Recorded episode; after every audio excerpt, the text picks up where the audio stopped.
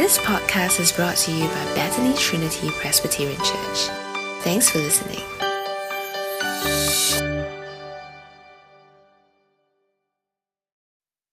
Can I invite a scripture reader to come forward to read today's passage for us? Thank you, Sister Ruth. Hebrews 1, verse 1 to 3. Verse 1. In the past, God spoke to our ancestors through the prophets at many times and in various ways. But in these last days, He has spoken to us by His Son, whom He appointed heir of all things, and through whom also He made the universe. The Son is the radiance of God's glory and the exact representation of His being, sustaining all things by His powerful word. After He had provided purification for sins, He sat down at the right hand of the Majesty in heaven. This is the Word of God. Today's passage, a very good morning to everyone. Good morning. It's always a joy and privilege to be with God's people, so it'd be great. Just look around, smile at each other, and invite them to pick up a physical Bible. If they have not got one, it's all around the benches. Today's passage, there are only 3 verses on page 1201. So if you have your physical Bible open, it will be great. All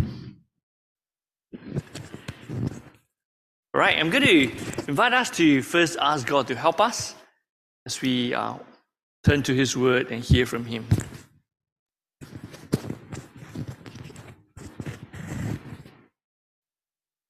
Heavenly Father, we thank You that we can gather in Your presence. As we sang the last song, we're reminded that we brought nothing to You, but Christ brought the offering for us. So, Father, as we come with nothing but our sins, you know, Christ has brought everything to pay for them. So as we open up Your Word this morning, we pray that Your Holy Spirit will be with us and speak to us through Your Word. In Jesus' name, Amen. Now, when I was young, I was very intrigued by this book series called Where is Wall-E? Have you ever played that book before? Where's Wall-E? You have got these big pictures, whether it's a beach, whether it's a town, whether it's a park, anywhere. There's plenty of stuff there, and you're supposed to find this little man called Wall-E.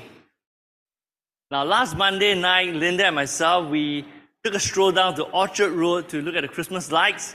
Now, I've not done that for years. I think since coming back to Singapore, I've only been there once because our Aussie friends came and we tried to showcase Singapore a little bit. But that's about it. But on Monday, we decided to have a stroll down to look at the lights. And we did a stroll against the traffic from Plaza Sing, supposedly to be towards Tanglin Mall, but we didn't finish it. And our journey as we go on, we decided to have our own adventure of where is Christmas? And I've got to tell you, it's pretty hard to find. Amidst all the noise and music, it's really hard to find the real Christmas. Yes, we enjoyed the lights, we enjoyed the deco, a mixed bag of music. Sometimes the lyrics clash one after the other. We even managed to slip into a mall to buy some grapes. But it's hard to find the real message of Christmas. Perhaps this could be a scavenger hunt that you can ask your family the next time you head down to the city during Christmas, before it's over, to say, let's do a search on where is Christmas and look for the Christ for Christmas. Well, near the end of our Orchard Road stroll, we finally managed to find this one quote in one of the iconic buildings. It's from Jeremiah 17 verse 7. It says, "Blessed is the one who trusts in the Lord." And we happily took the photo. If you do scavenger hunt, that's what you do, right? You take a photo and you finish your game. And well, strictly speaking, it's not a Christmas messianic passage, but at least there is something there. Now, dear friends, how easy it is for Christmas message to be lost behind the dazzling lights and decos and the last-minute shopping, the bustling crowds, the tired kids, the feel-good movies, the food, the parties. And even when the message is there, we may walk just too quickly to pause and to realize what Christmas is really about. So this morning, as we look at our Christmas passage from Hebrews chapter 1, verse 1 to 3, I would like to invite all of us to just pause for a while as we unpack this passage, because I want to bring to us three reasons why Christmas is so priceless. If you are someone who likes to take notes, I'm going to give you the three pit stops that we're going to stop over in these three passages. The first pit stop will be on God's revelation, where God now speaks through His Son. The second pit stop we'll have is Christ's incarnation. I'll explain the word later to us. It's about God entering our world and our darkness. And thirdly, it's our salvation, because Christ saves us from our sins. So these are the three pit stops on the three verses that we have. Now, as we step into Hebrews, because we haven't touched the book for a while, I want to give us a bit of a context of the book of Hebrews. It's written to Christians. We're not very sure who exactly, but most likely Jews who are familiar with the Old Testament. They were facing persecution and they were tempted to give up believing in Jesus and return back to their former life. And the author of the book wants to remind his readers, and so to us, that actually Christ, the Christ of Christmas, has fulfilled everything God has promised, and everything is now better for us. There's no other place to turn to that will be better, because God now speaks to us through His Son. God comes to us fully human and fully divine, and God comes to save us. So the first thing, as we step into the first verse of the first chapter of Hebrews, this is what it says. Look at it with me. In the past, God spoke to our ancestors through the prophets at many times and in various ways. But in these last days, He has spoken to us by His Son. In the past, that is referring to before Christmas, the first Christmas. In the past, before the first Christmas, God spoke to humans through His messengers. They are called the prophets. Now the question is, why does God want to speak to humans? What has He got to tell us? Well, God wants to help us to know Him and to know ourselves and to deal with our sin and our death problems. So when the prophets spoke to us, they gave us warnings and they gave us the temporary solution to sin. They gave us the law and this very elaborate sacrificial system so that we can relate to God. But all this while, as they are speaking to God's people, they are all pointing to a permanent solution that is to come. In the past, God spoke through His servants like Moses, David, Elijah, Isaiah. We're popular with Isaiah during Christmas, with Micah. Even once through a donkey, because one of the prophets went rogue. Now, besides speaking to their generation, they really are pointing everyone to that one anointed one from God who is to come. So I want to give you a few examples of what the prophets said. Now, Moses, in his later years, in speaking about that perfect lawgiver who is to come, he said, "The Lord your God will raise up for you a prophet like me among you from your fellow Israelites. You must listen to him." Deuteronomy. Now, King David, when speaking about the coming Christ, his future descendant, he said in Psalm 110, "The Lord said to my Lord, now sit at my right hand until I make your enemies a footstool for your feet. The Lord will extend your mighty scepter from Zion, saying, rule in the midst of your enemies." And of course, Isaiah prophesied extensively about the future Christ, including the passage we read together. You still remember the chapter, Isaiah 9? And this is what we said just now together. "For unto us a child is born, unto us a son is given. The government will be upon his shoulder, and his name will be called Wonderful Counselor, Mighty God, Everlasting Father, Prince of Peace." Even John the Baptist, the last of the Old Testament prophets, he said this, "A man who comes after me has surpassed me because he was before me." And so the Old Testament prophets proclaim and point to the one who is to come, the Son of God. He is that solution to the self-destructing time bomb that called sin that's on all of us, hanging on our neck.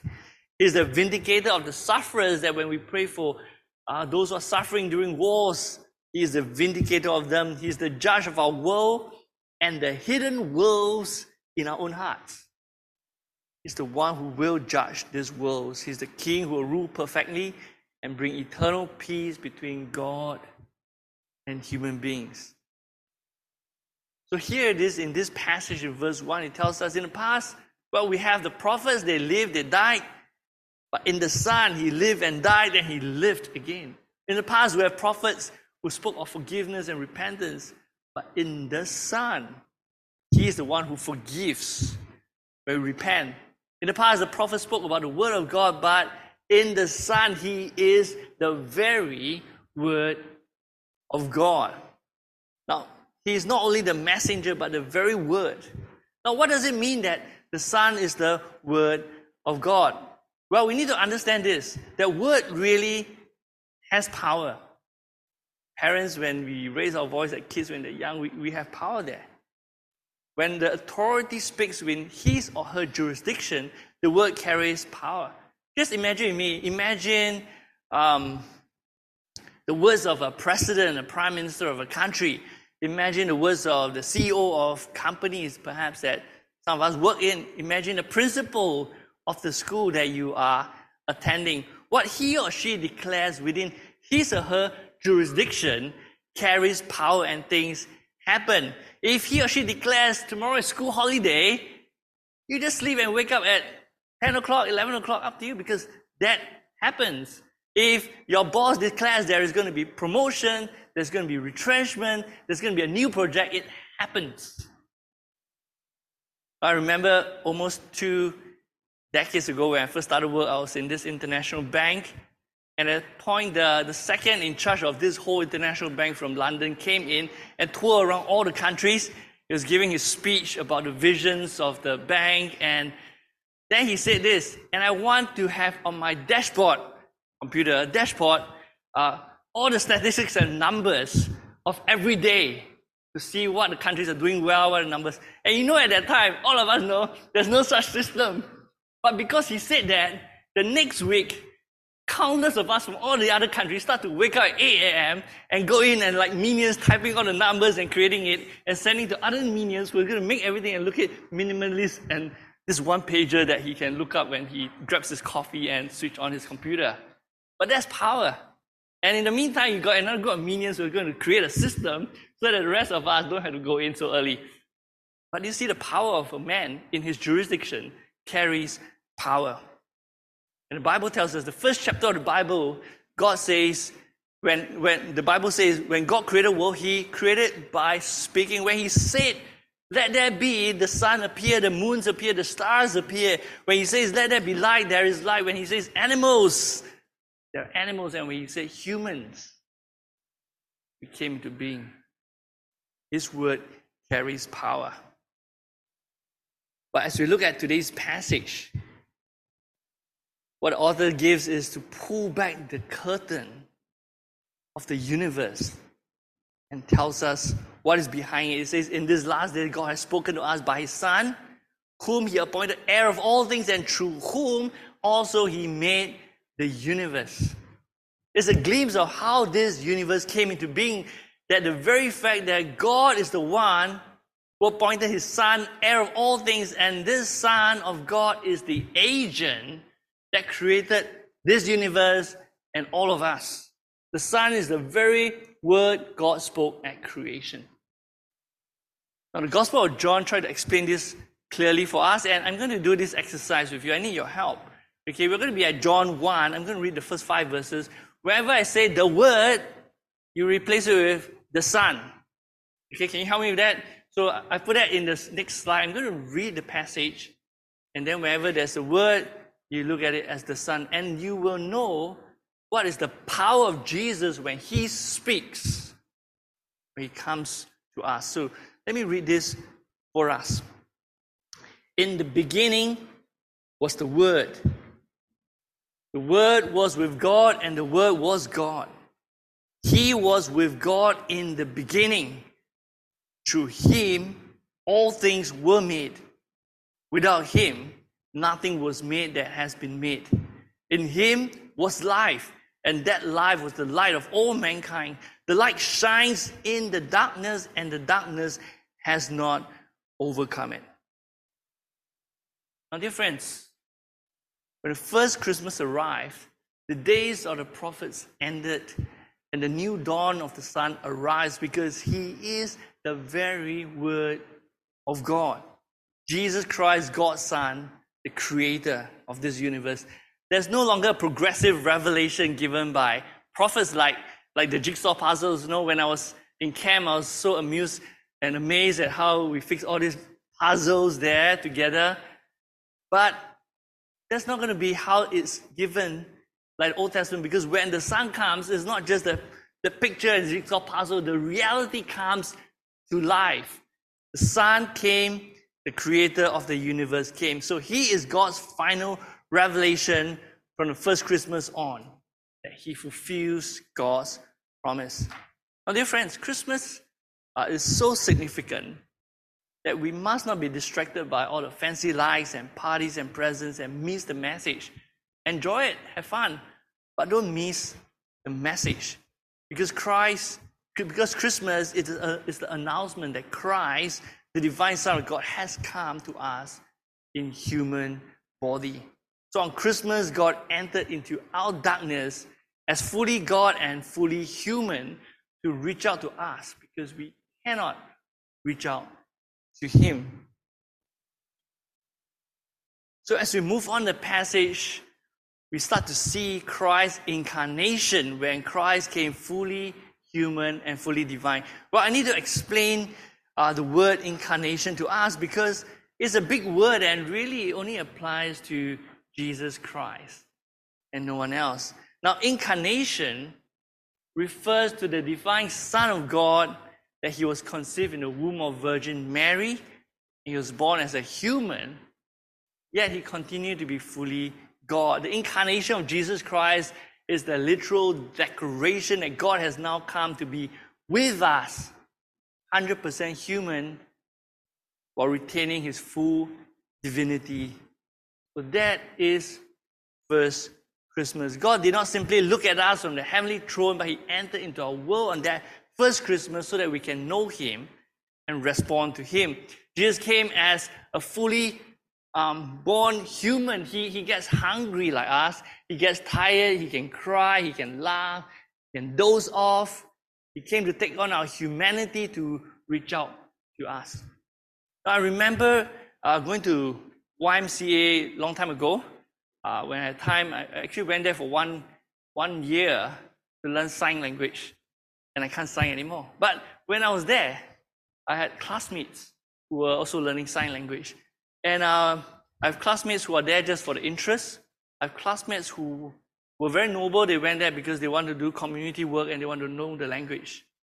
Their classmates were parents of children who can't speak and can't hear.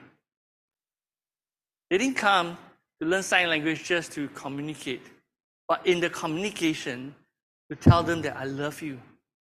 That the parents say to the kids that I love you. That those who are volunteering when they are with the people, they say, I care and I want to communicate with you.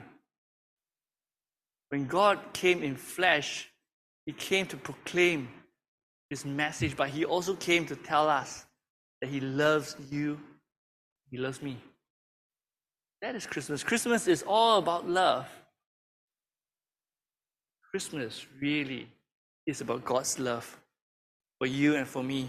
It reveals this love when Jesus came fully human to face suffering and temptation just like us.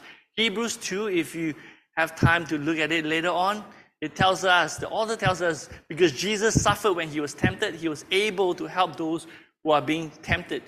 Do we feel alone when we are facing trials, difficulties, and temptation? Do you feel very alone when you're just in your box of darkness? Christmas tells us no longer. There's someone who is light and word, who is with you. Jesus knows what it feels like to be tempted and to suffer, and in all the miracles that Jesus did, go and check it out in the Bible, there was not a single one that he did to make himself comfortable. Not one. All his miracles was to show his compassion and love for us and to proclaim and reveal God to us. Now there's a passage in John 11 where Jesus, his good friend, died, Lazarus, and that's where the Bible's shortest verse came in. You know what's the verse? It says, Jesus wept. Surely he knew the next moment he's going to raise Lazarus up. What's up? What's the tears for? Because he's fully human. Because he's like us. He loves, he has compassion, he has empathy, he has humanity. He was heartbroken when he saw those that he loved, that they are heartbroken. Christmas reveals God's love to us when Jesus was born fully human.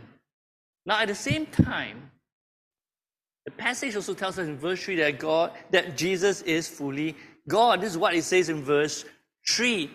The Son is the radiance of God's glory and the exact representation of his being, sustaining all things by his powerful word. So Jesus Christ, the divine Son of God, reveals God's glory and character as he walks the earth and he shows glimpses of heaven. As Jesus healed the sick, the mute, the blind, the deaf, the lepers, the paralyzed, he cast out demons, he fed thousands, he calmed the raging storm, he raised the dead because he is God and his words have authority in his realms. But brothers and sisters, we all have a mouth and we can make all kinds of claims. Some of us can make big claims, small claims, but we can claim anything. But it doesn't mean what we claim as effect unless we have power. Now, I used to go to Lim Chukang Cemetery with my family to visit the tombstone of my grandfather, and then my parents, grandmother will bring me to all the other tombstones that I have no idea because they were dead before I was even born. Can you imagine me standing at Lim Chukang with all this nice, marbles click and say, "Everyone, get up!" What do you think will happen? The only sound that you hear are probably the disturbed birds that were sleeping peacefully in the cemetery being shouted at, "What's up, man, you?" So nothing's going to happen in my voice. But Jesus' voice is different. His words has authority in the physical, spiritual, natural realms.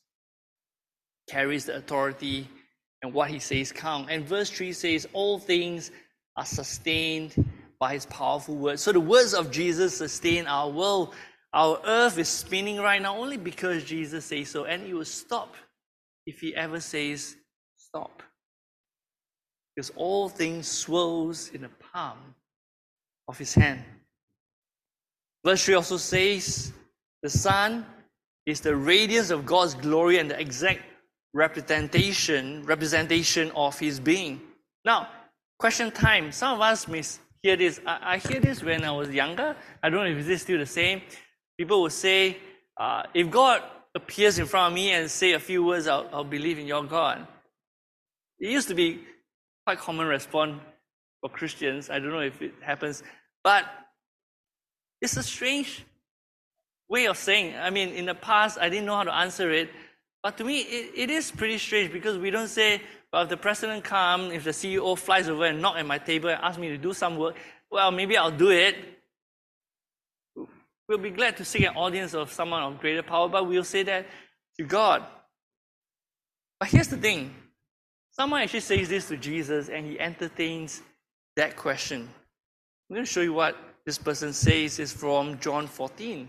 So his own disciple says this to Jesus after Jesus told them and taught them. Philip said, "Lord, well, show us the Father and that will be enough for us." And this Jesus replied, "Don't you know me, Philip? Even I've been among you such a long time. Anyone who has seen me has seen the Father." In verse 11, this is the point he brings out here. "Believe me when I say I'm in the Father and the Father is in me, or at least believe on the evidence of the works themselves. Jesus says, look at his miracles and his works, and you know that he is God because his words has the same power as God's word. So if you want to know God, the best way is not to seek some mystical experience somewhere, whoever tells you that you can, but to really come to the Bible, to the gospel, to hear and know Jesus.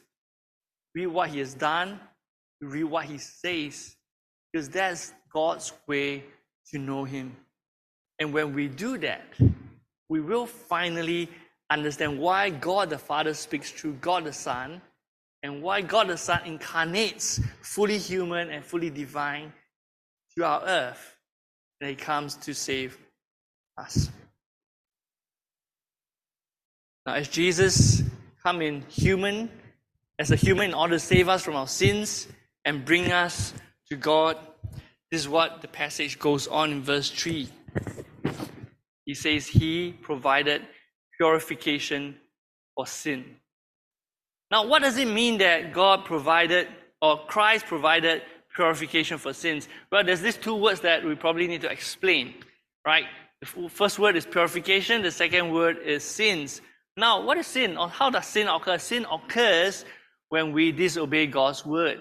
Sin occurs when we choose for ourselves, like Adam and Eve, what is good and evil, our own standards rather than what God says is good and evil. We sin when we decide, I want to be my own God, to make my own rules, to live my own life. Thanks, no thanks. Sin is when we turn against God to be our own. Even when we say, I don't even talk to God, that is also sin because we do not acknowledge him. In the Old Testament, when we say sin, we also become defiled or unclean, and the only way is to purge it off. Imagine you're at home and someone scoop up some sewage water or toilet water and they pour right into your cup and say, for you, man, what will you do with it? Well, maybe we all drink new water, but nevertheless, in your house, you will not drink that. You're going to dump it off and purge it away. So purification is another Old Testament word to say that something that's unclean is being made clean.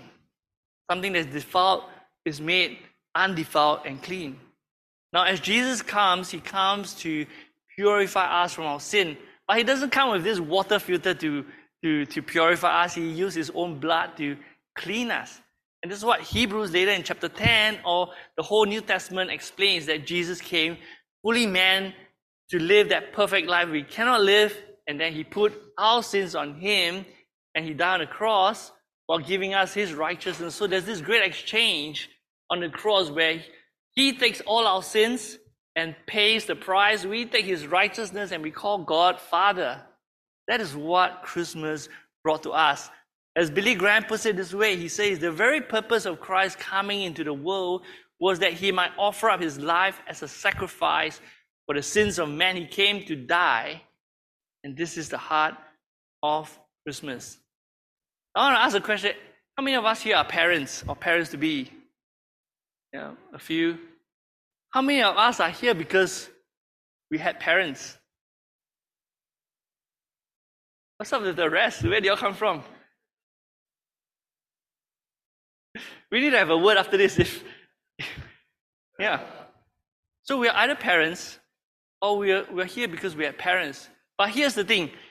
There will never be a parent who decides that they want to have a baby and be born so that this kid gets abused, to live a good life so that people can smash his head, so that evil man can kill his life. I want to have a kid so that he does that. No parent ever does that. No parent ever have this kind of dream for their kids. But that's Christmas. Christmas is when God says, I'm going to send my son who created this world, and his creatures are going to nail him on the cross, and he's going to pay for the price that they can't afford. And I'm going to call all of them who turns to Jesus my children. That's the mission of Christmas.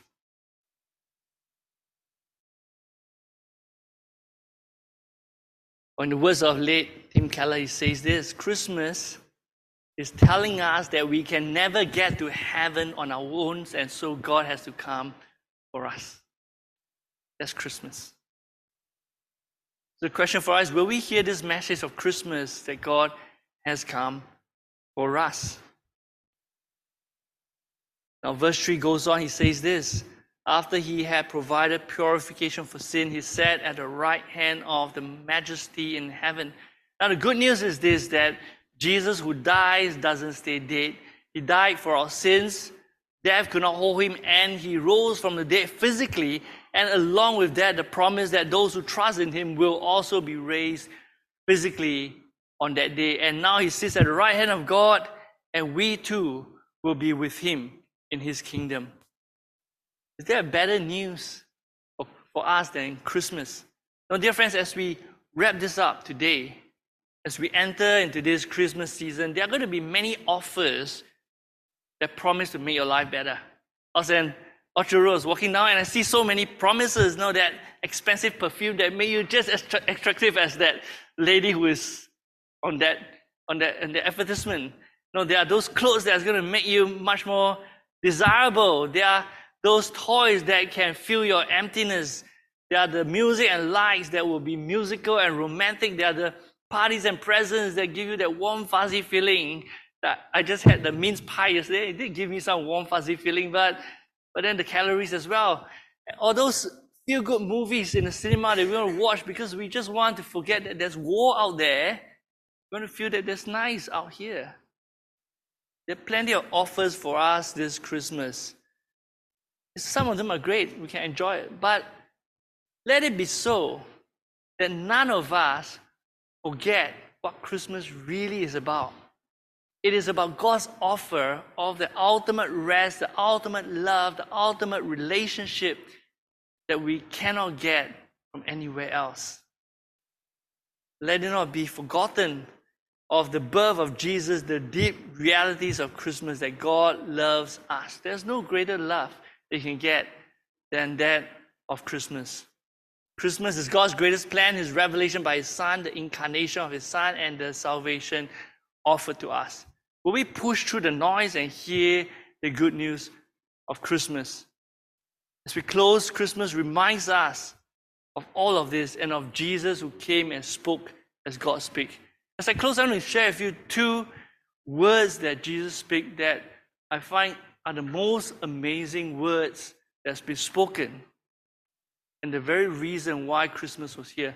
Both of these words, when they were spoken, there were no miracles, but these two words are the miracles that our life clings on.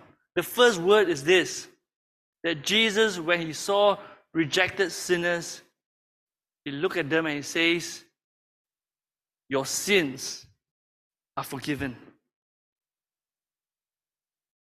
He didn't see miracles when he said that, but that is the miracle all of us desperately need. And the second words is the very one that he said as he gave out his last breath. And you know that word, Jesus said, "It is finished." It is finished. He came with that mission that his Father gave, and it is finished. So as we close this time, as we enjoy Christmas, let us hear the message of Christmas, that because of Christmas, forgiveness came, and the one who speaks that will fulfill that because it is finished. Let us pray.